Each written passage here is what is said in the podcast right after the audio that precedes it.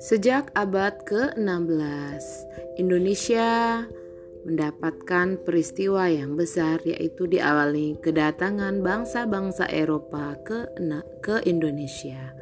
di mana bangsa-bangsa Eropa yang datang ke Indonesia memiliki latar belakang untuk mendapatkan kekayaan berupa rempah-rempah yang sangat mahal harganya di Eropa dan mendapatkan kejayaan dan menyebarkan agama atau yang dikenal dengan slogan 3G, Gold, Glory, Gospel.